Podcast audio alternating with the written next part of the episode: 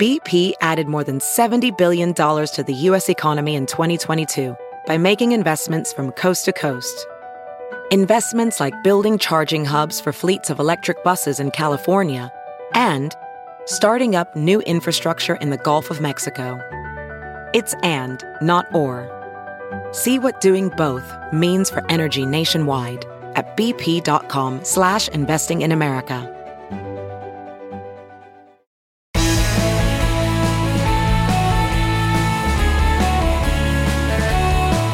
Hello, friends. Happy holidays and welcome to the Bill Press Pod.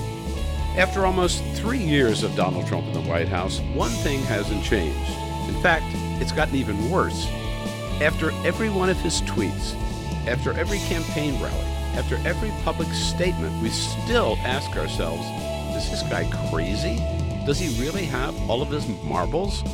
And if you think that's not a problem, just listen to Donald Trump rambling on recently in the White House about light bulbs and flushing toilets. It's the light bulb. Uh, they got rid of the uh, light bulb that people got used to. The new bulb is many times more expensive.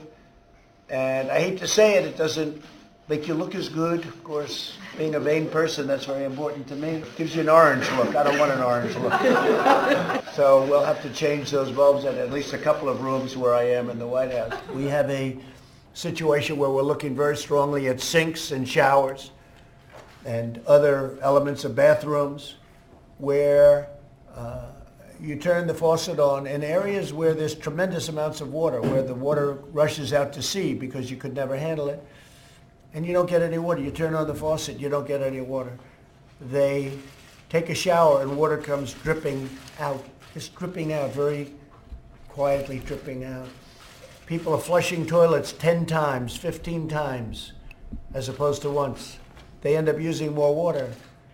So EPA is looking at that very strongly at my suggestion. Uh, you go into a new building or a new house or a new home and they have standards on where you don't get water. You can't you can't wash your hands practically. There's so little water comes out of the faucet. And the end result is you leave the faucet on and it takes you much longer to wash your hands. You end up using the same amount of water. So we're looking at uh, very seriously at opening up the standard. And uh, there may be some areas where we'll go the other route, desert areas, but for the most part, you have many states where they have so much water that it comes down. It's called rain. Hello? Is Donald Trump mentally unstable or what? He certainly sounds like it.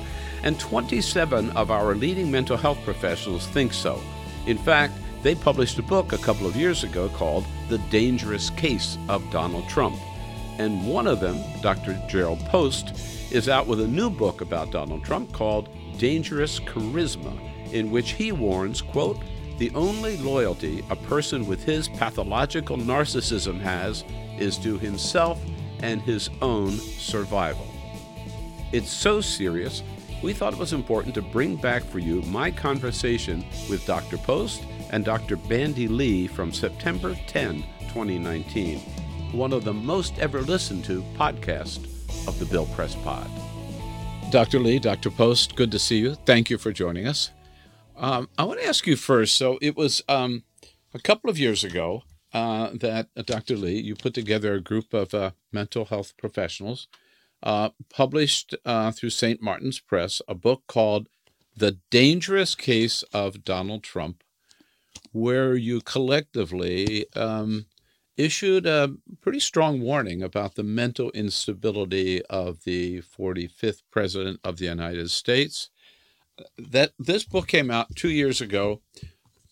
Are you still worried, and should Americans be worried?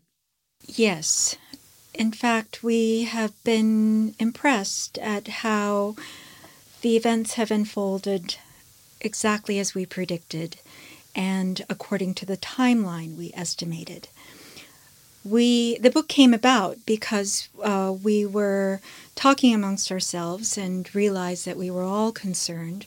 There was a general medical consensus that the president Donald Trump in the pre- office of the presidency would become dangerous, um, and we had to deliberate over the ethics of whether we should uh, refrain from commenting on a public figure, which we, of course, we need to be careful about, versus the public interest of uh, we also as psychiatrists have a duty to society as well as to patients. And so, whether our duty to society obligated us to issue a warning, to inform the public, mainly educate the public of what we were seeing, and we decided overwhelmingly for educating, and that is how we came out with the book. So, Dr. Post, uh, it's been two and a half years. Have Donald Trump's actions as president uh, confirmed your fears? Very much uh, indeed. I'm rather gravely concerned in terms of where things are going with this man. He is someone who I think poses great danger to American society. The tension you spoke about, Abendi, between the duty to educate, the, the, duties to convey psychiatric expertise to American society, in contrast to the prohibition on making diagnoses at a distance. I don't think it's even close. To me, there's a, a major ethical obligation for psychiatrists to share their expertise about this man. But, but wouldn't a lot of people say, I mean, a lot of uh, mental mental health professionals or medical professionals say that that psychiatrists ought to stay out of politics? This is not about politics. It has nothing to do with politics. It just happens to be in the political sphere, but it is a response to the medical need that we see.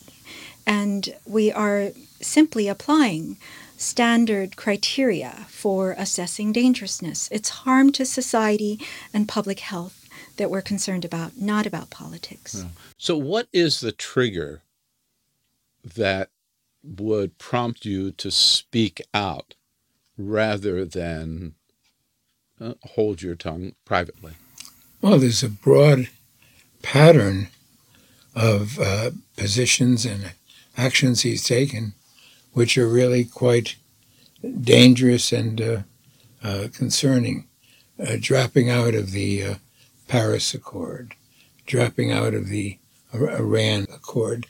Now I see sacrificing money from child care in order to put to uh, have the Great Wall of Trump.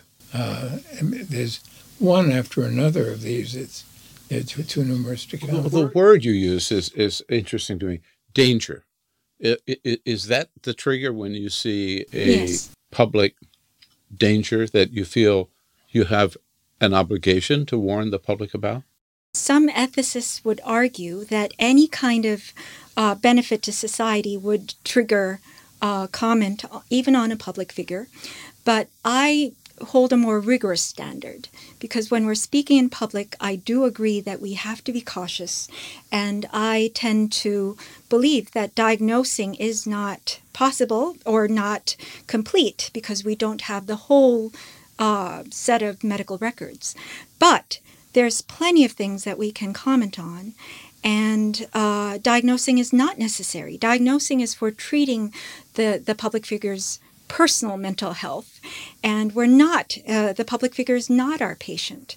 We are not concerned about that. What we are concerned about is society, is its safety and health. And when there are danger signs, when there is, uh, when there are signs that it puts the public at risk, especially existential risk, then that is certainly a trigger, and that's consistent with all our medical uh, guidelines. And so what you're saying is that Donald Trump, President Donald Trump, uh, is a danger yes. to the American people. Yes. Uh, and he's he warned us, right, that he might be. Yes, yes. In fact, dangerous individuals often tell us what they are willing to do, can do, and might dare to do. And it's important to hear those words, not to simply go to a default of what we think is normal presidential be, uh, expectation, but rather to see the individual for what they are presenting themselves to be. Uh, I was looking uh, at one, page 172, in the book, The Dangerous Case of Donald Trump, um, where one of your authors says the issue that we are raising, uh, Dr. Post, let me ask you if you agree with this. The issue that we are raising is not whether Donald Trump is mentally ill, it is whether he is dangerous. Absolutely. And one without being mentally ill. And I don't see President Trump as being mentally ill, but the aspects of his personality and character are particularly uh, troubling. To, to put this in a, in, a, in a broader sense, I testified twice, and you interviewed me indeed, about Saddam Hussein, lo, these many years ago. And I testified before Congress twice. And afterwards, the president of the Institute of Peace said this was a service of the highest order to the American populace. And I was feeling pretty good about that. And the next day, I got a call from the chairman of the Commission on Psychiatry and Foreign Affairs. And I sat on that commission too, and he said, Jerry, I wanted to speak to you about your profile of Saddam Hussein. And I said, uh, feeling puffed up, my back ready to be patted. Yeah. I said, sure. He said, we have reason to believe you violated the canons of ethics of the American Psychiatric Association. And I said, how is that, pray tell? And uh, he said, uh, well, I presume you didn't interview uh, Saddam or have his permission. And I said, have you have you read it? Uh, uh, and said, well, no. I said, well, maybe you should. And then and I then proceeded also to elaborate what you were speaking about earlier, Bandy, that there was a duty to warn in psychiatry, and one breaks psychiatric confidentiality when danger is, is present. And that uh, sort of was the end of that. But, but there's something kind of bizarre about, on the one hand, being told that we made a service of the highest order for the American populace, and on the other hand, uh, it's unethical. Well, this gets to, uh, without your colleague mentioning it, perhaps, the famous Goldwater rule, which was adopted by the American Psychiatric Association in 1973, I believe, uh, after some people questioned the mental balance of uh, Barry Goldwater when he was running for president. Uh, with I, I, I'm not a psychiatrist, but I, as I understand, basically says you do not opine about the mental health of anyone unless you have personally examined that person and have that person's permission. Is that rule the paramount rule? Is it still in place and are you violating it? Well, I would actually like to clarify uh, because Please. I'm a staunch supporter of the Goldwater rule. And it is a reasonable rule, but only in the context of our responsibility to society, because we do not have a primary responsibility to a public figure, but we do to society and to patients. And the Goldwater Rule actually states this. Uh, psychiatrists have a responsibility to society as well as to patients, and we have uh, we are expected to participate in activities that improve the community and better public health. So, if we are asked about a public figure, we should educate the public in general terms, just not diagnose, unless we've examined them and gotten consent from them. Now, a diagnosis, which can sometimes be called a professional opinion, that's different from just any opinion of a professional, um, is, uh, uh, is a very specific activity that we do not engage in all the time. Uh, diagnosis is only a fraction of what psychiatrists do. In fact, we uh, we diagnose maybe you know just a fraction of the, the time with patients, but we assess dangerousness every single clinical visit and every moment that we're even out in public because we have a duty to society. And when there's danger, we even break the sacrosanct principle of patient confidentiality, now, which is in the law also. Um, so, with a public figure with whom we don't even have an obligation to confidentiality, and there is no law because that would actually be against the law um, to be restricted in speech in that way regarding a public figure. Uh, that that the American Psychiatric Association would place that small portion of the Goldwater Rule, the prohibition, above every other medical principle is just illogical. And I mm-hmm. actually call it politically motivated because it's based on politics, the political situation alone.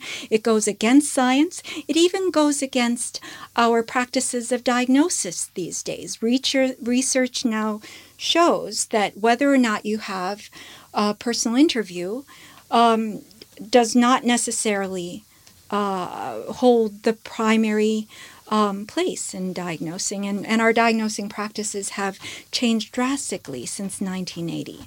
By the way, uh, Dr. Post and, and Dr. Lee, it's not like Donald Trump um, hides his light under a bushel either. I mean, right? I mean, we see him a lot on television. He tweets hundreds of times a day, right? You have lots of evidence. Let me um, edit one of your words when Please. you talked about the Goldwater Rule.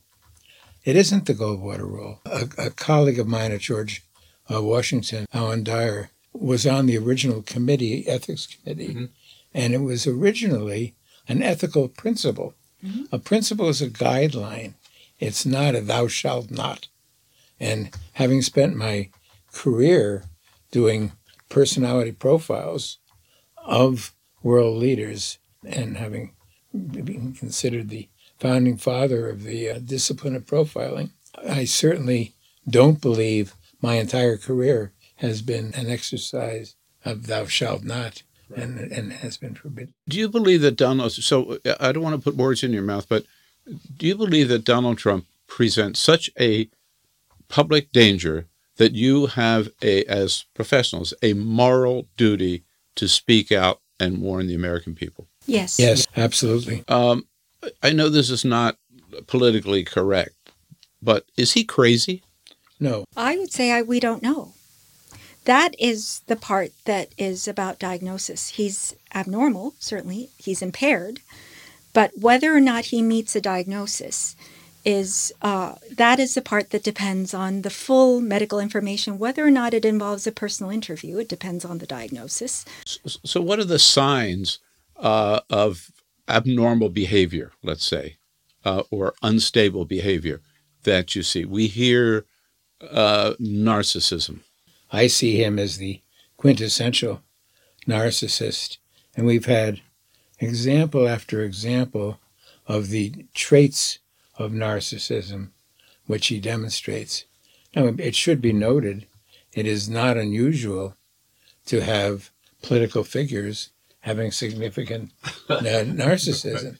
Indeed, the first sentence of my book, Dangerous Charisma The Political Psychology of uh, Donald Trump and His Followers, and I want you to note that, and his followers. This, this is a book of yours which will be out in November. But w- what is really striking, the issue of empathy, one of the major traits of a narcissistic personality is he's so wrapped up in himself, so in love with himself, he almost doesn't have the emotional energy to care for other people. And the issues, for example, the dying McCain, who was a, a political leader who I greatly admired, even though there were almost all policy hmm. differences between us. But I was always struck by his courage and his and his principles. And the, the manner in which President Trump really cast doubt upon his, his character, was not able to convey empathy for his his dying, and mocked him. It was just just dreadful. Or Khan, the uh, uh, the speaker at the uh, the Democratic convention. Here's a Gold Star father right. who was mocked again by President Trump of something uh, that I was particularly struck by. The New York Times reporter uh, who had a congenital spastic mm-hmm. uh, condition, and Trump mocked him, going like this with his, with his uh, just just. So, so, there seems to be no capacity for. You might, might add uh, the people of Puerto Rico to that to that list. as well after uh, after Hurricane Maria. In fact, continuing to this day. Um, Dr. Lee, in the book, uh, in terms of danger signs, um, a couple of your um, colleagues use as their number one example the nuclear trigger. Yes. That this is a man, uh, as unstable as he is, who is got who has his finger on the nuclear button, which kind of raises some alarms, or you believe it should. Absolutely. That has been our primary concern and our overriding concern, just because the risk is just um, it's so astronomical that it overrides all other um, refutations, if you will. Um, so when we measure dangerous, If I could just interrupt you for a second, I just wanted to uh, point out that the title of your the chapter in your book is, I think it sums it up. He's got the world in his hands, and his finger on the trigger. yes, Whoa! that's right. We're there. in uh, great nuclear risk as it is. Uh, having the arsenal to be able to destroy the Earth, uh, destroy humanity, and many other species many times over. Um, and it's always on hair trigger alert. And in, in addition to a bunch of other uh, error proneness, um, it's it's dependent on one person's decision making without any checks, without any um, without any um, ability to verify whether or not the president's judgment is intact. There's only a verification process of whether or not he made an order. And so within minutes, uh, he could launch nuclear weapons. And particularly with his personality structure, he would be attracted to nuclear weapons. Um, his his destructiveness in general, his violence proneness, the way he his verbal aggression, his his boasting about sexual assaults, his incitement of violence um, among his supporters, his taunting other nuclear powers, and his now policies that make nuclear war uh, simply more feasible. All of these things point to exactly what we have been fearing that, and, and now renewed nuclear arms race globally uh, are uh, signs of realization of what we've been fearing.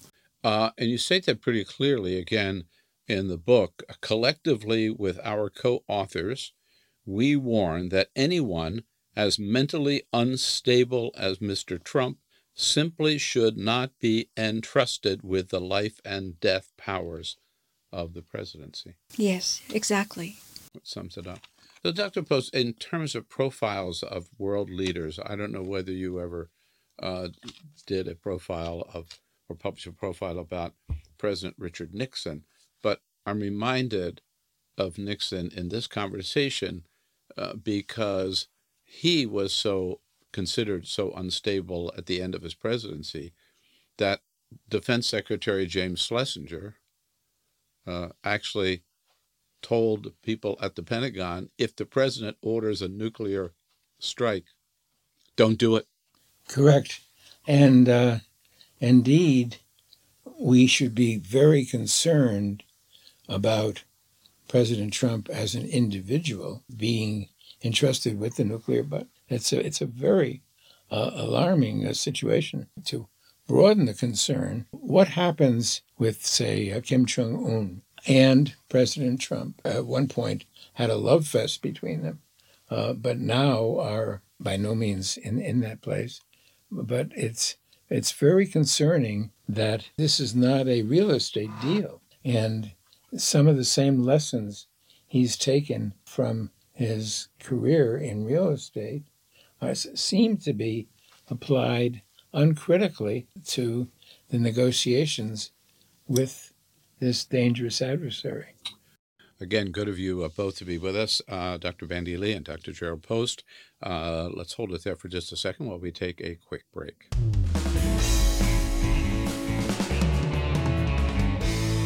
Today's podcast, the Bill Press Pod, is brought to you by the Laborers International Union of North America. One of our fastest growing and most effective labor unions under the leadership of Terry O'Sullivan. Construction workers across the land, good men and women building a better America. In fact, that's their website. Check it out. LIUNA, L I U N A, LIUNAbuildsamerica.org. Have you heard you can listen to your favorite news podcasts ad free? Good news! With Amazon Music, you have access to the largest catalog of ad free top podcasts included with your Prime membership. To start listening, download the Amazon Music app for free or go to amazon.com slash ad free news podcasts. That's amazon.com slash ad free news podcasts to catch up on the latest episodes without the ads. As you write your life story, you're far from finished. Are you looking to close the book on your job? Maybe turn a page in your career? Be continued at the Georgetown University School of Continuing Studies. Our professional master's degrees and certificates are designed to meet you where you are and take you where you want to go. At Georgetown SCS, the learning never stops, and neither do you. Write your next chapter. Be continued at scs.georgetown.edu slash podcast.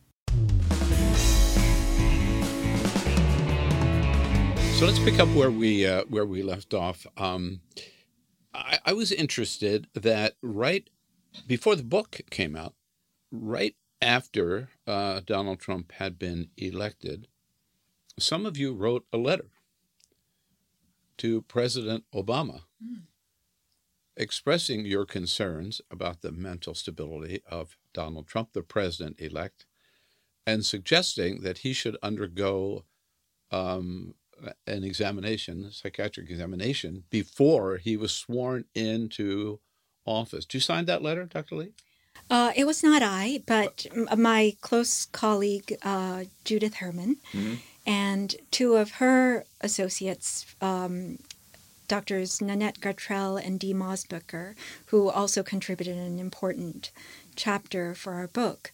So that's actually how it all started. And what happened? Did you uh, did did he ever undergo such an examination? Did you get any response from the White House? No, but they started the conversation. They started the public discussion, and that's how I got in touch, got back in touch with Dr. Herman after uh, a decade or so of uh, not being in touch, and um, and we decided to get together. And that's how I decided to do the conference at Yale to break the ice. When uh, we, st- uh, I started on my own numerous letters to Congress, and when I couldn't get co-signatures from colleagues who were equally concerned but wouldn't put their name onto any document because they were afraid for their uh, for their careers, for their personal safety, for their family's safety, because warning against danger in a powerful public figure means that you are also putting yourself in danger.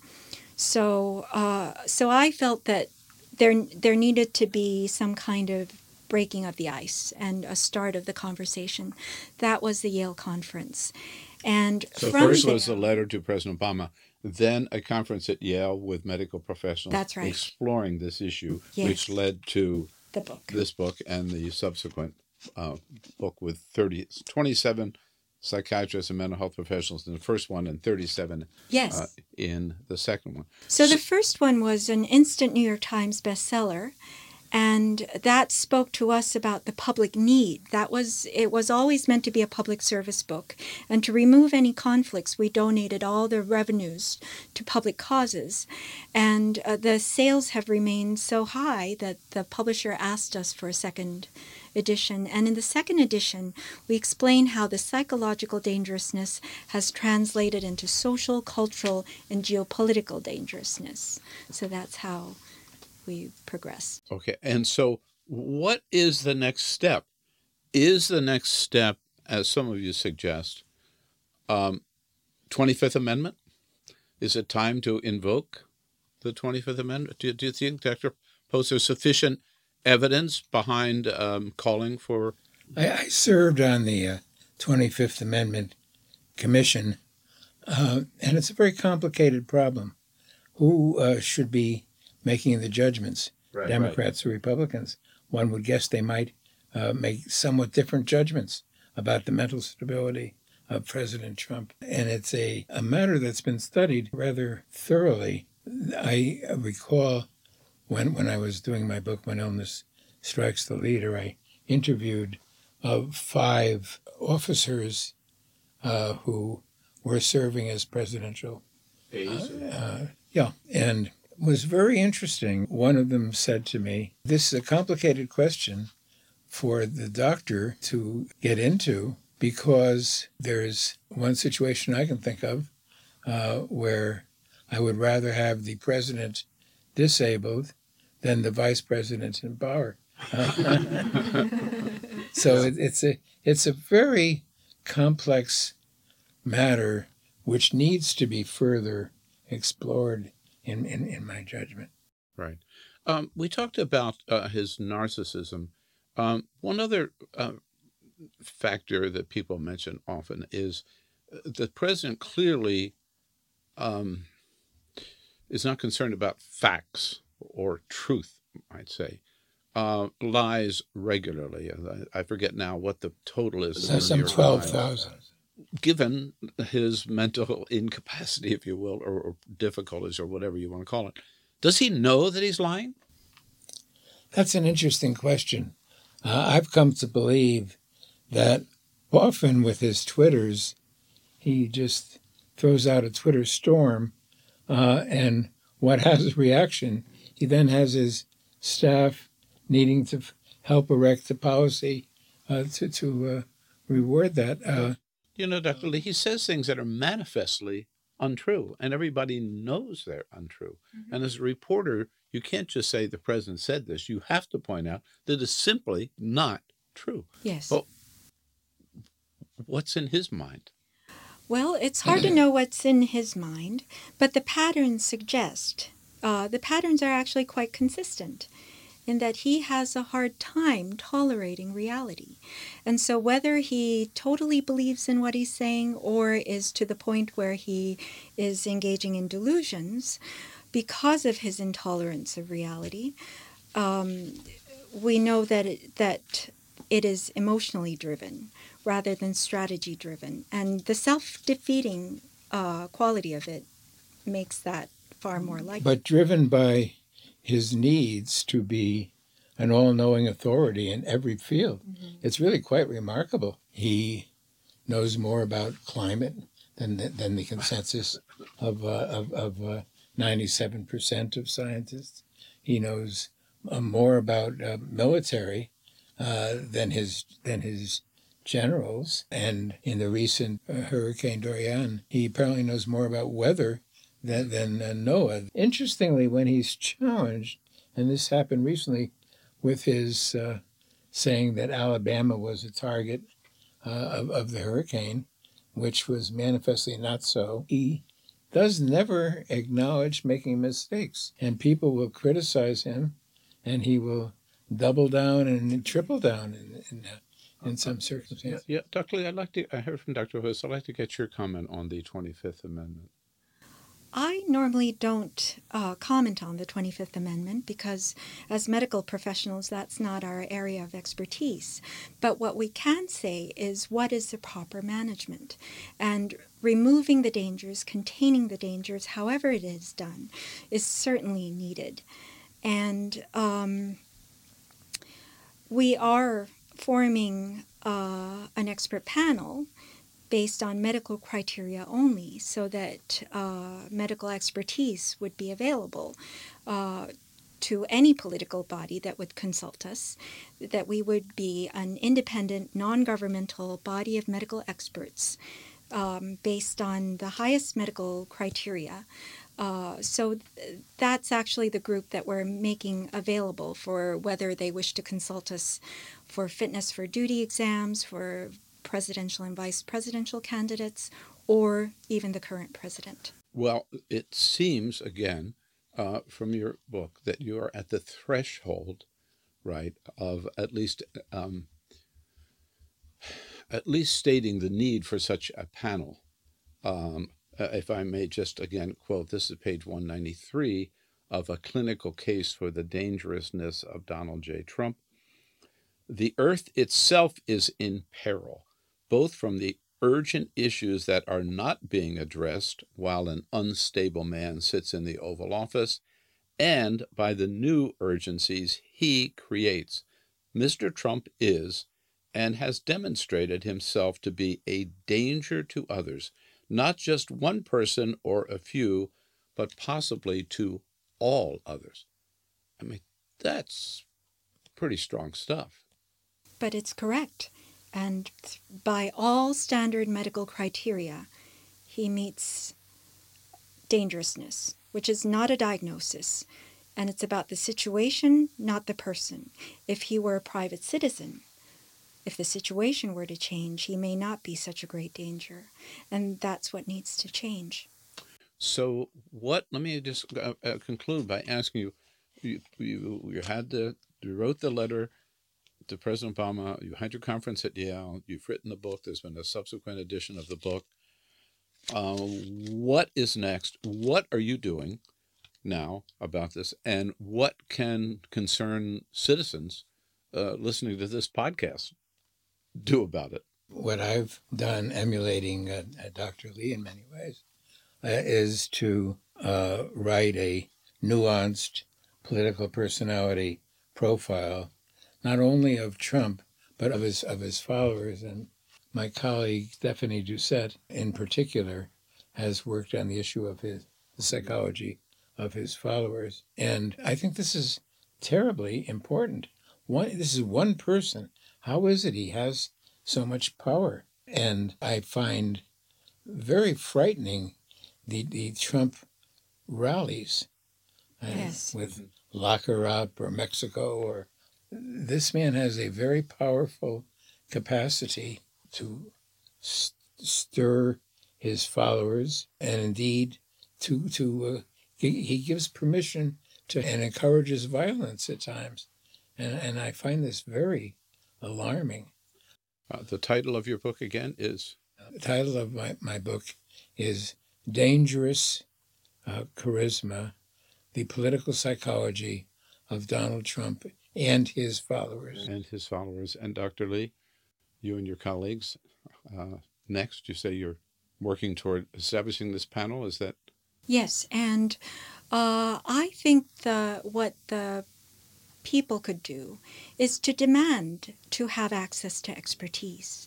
We have actually been shunned by the media, uh, we realized um, I have been invited to um, over 50 different on 50 different occasions to many of the programs on the main networks and cable news and uh, and I've been canceled 100% of the time.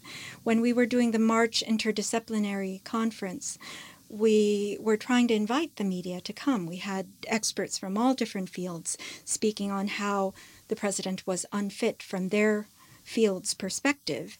And uh, half the networks have told us they could not cover us because of the Goldwater rule.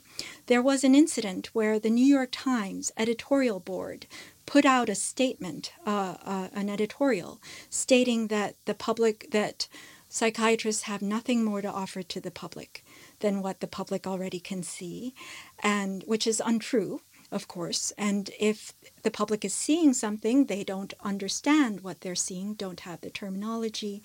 But that actually brought all the requests.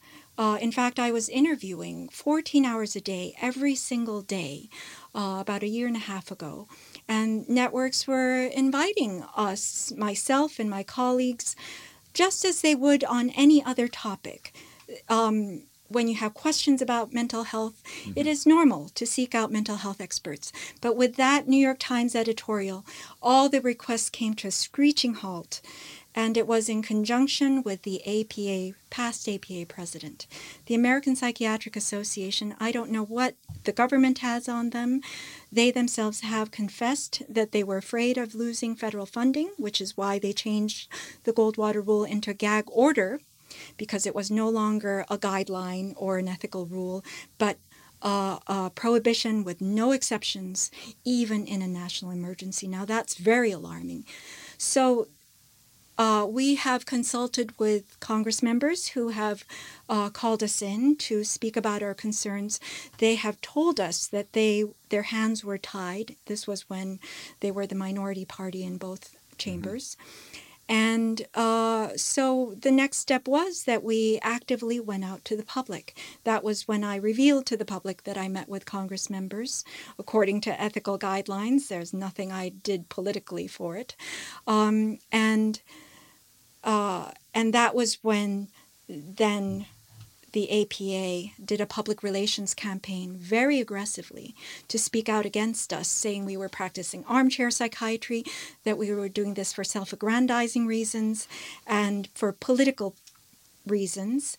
Whereas I believe that they themselves have been politically motivated, and we are simply following medical guidelines and the ethics uh, as outlined by the American Medical Association uh, Code of Ethics, by the Hippocratic Oath, and the, the Universal um, Declaration of Geneva, which was instituted after the experience of Nazism to clarify the humanitarian goals of medicine that either cooperation uh, with or silence regarding a destructive regime would count as contrary to medical goals. It's appalling to hear uh, that your efforts have been met with that kind of uh, response. Uh, but it does lead me to a question I was thinking about listening to both of you. Um, are you afraid of speaking out against Donald Trump? I mean, there's a long history of people who have spoken out against Donald Trump whose careers have been totally shattered, whose reputations have been destroyed. Uh, and in that sense, like he's not a very nice man. Uh, do you, do you feel that, or have you had any blowback yourself? Dr. Post, are you afraid of speaking it out? Well, the fact that I'm publishing this book demonstrates I'm not yeah. afraid of speaking out, but uh, it is a matter of of concern, and this has to do with some of the very traits. He does not take criticism, even what we might consider constructive criticism, lightly. No. Uh, he has learned from Roy Cohn, amongst others, how to handle being persistent and never giving up, never apologizing. One of his uh, rules is when you're slapped in the face, slap back 10 times harder. Right. Uh, so uh, uh this is a man whose public reactions are indeed a, a potent part of the package. How about you, Dr. Lee? You... Uh, well, if you look in the media, uh, it seems like I'm the only mental health professional speaking up. Um, but there are actually thousands of mental health you, experts. Have you had uh, your own experience with people coming after you? Oh, yes, yes. Um, uh, there was at one point when I was receiving a thousand death threats, a thousand threats per day, some of them death threats. And I had Just for speaking to, out Yes, that was when I was in the media 14 hours a day. And I was actually thinking of that as kind of a breakthrough point where I was hoping that the thousands of mental health professionals who have come forth and formed a, an organization, the World Mental Health Coalition, concerned about this issue, wishing to speak up, would then have a chance to have this collective mm-hmm. protection. But what has happened is that, uh, as I told you, it came to a screeching halt. But there was a good month when I was hiding in my home. Um, and if I had to go out, I went out in disguise because my pictures and my office address, everything was posted on the internet. And they were basically saying, we have to get her before she takes out Trump. Whoa, whoa. Well, I admire even more your courage in continuing uh, to speak out, uh, Dr. Lee and Dr. Post. Thank you so much for joining us. And let me uh, assure you, even though you have suffered a, a, blackout on the part of many people uh, in the professional media, shame on them, uh, and on the part of some politicians uh, as well, I can assure you that you are both welcome to come back anytime and your, the door will always be open to you to uh, come back on the Bill Press Pod. And thank you so much for, for your time today. And that's it for today's podcast. Thanks again to uh, Dr. Post and Dr. Bandy Lee. Thanks to all of you for joining us. We hope to see you again and encourage you to subscribe to the Bill Press Pod if you haven't already done so. It's easy and it's free. Just go to Apple Podcasts, Google Podcasts, TuneIn, or Spotify. Pull up the Bill Press Pod and subscribe. And if you really want to make us happy and put a smile on our face, please give us a big fat five star rating. That really helps us get the word out and grow the podcast. Again, thanks for listening. We'll see you on the next edition of the Bill Press Pod.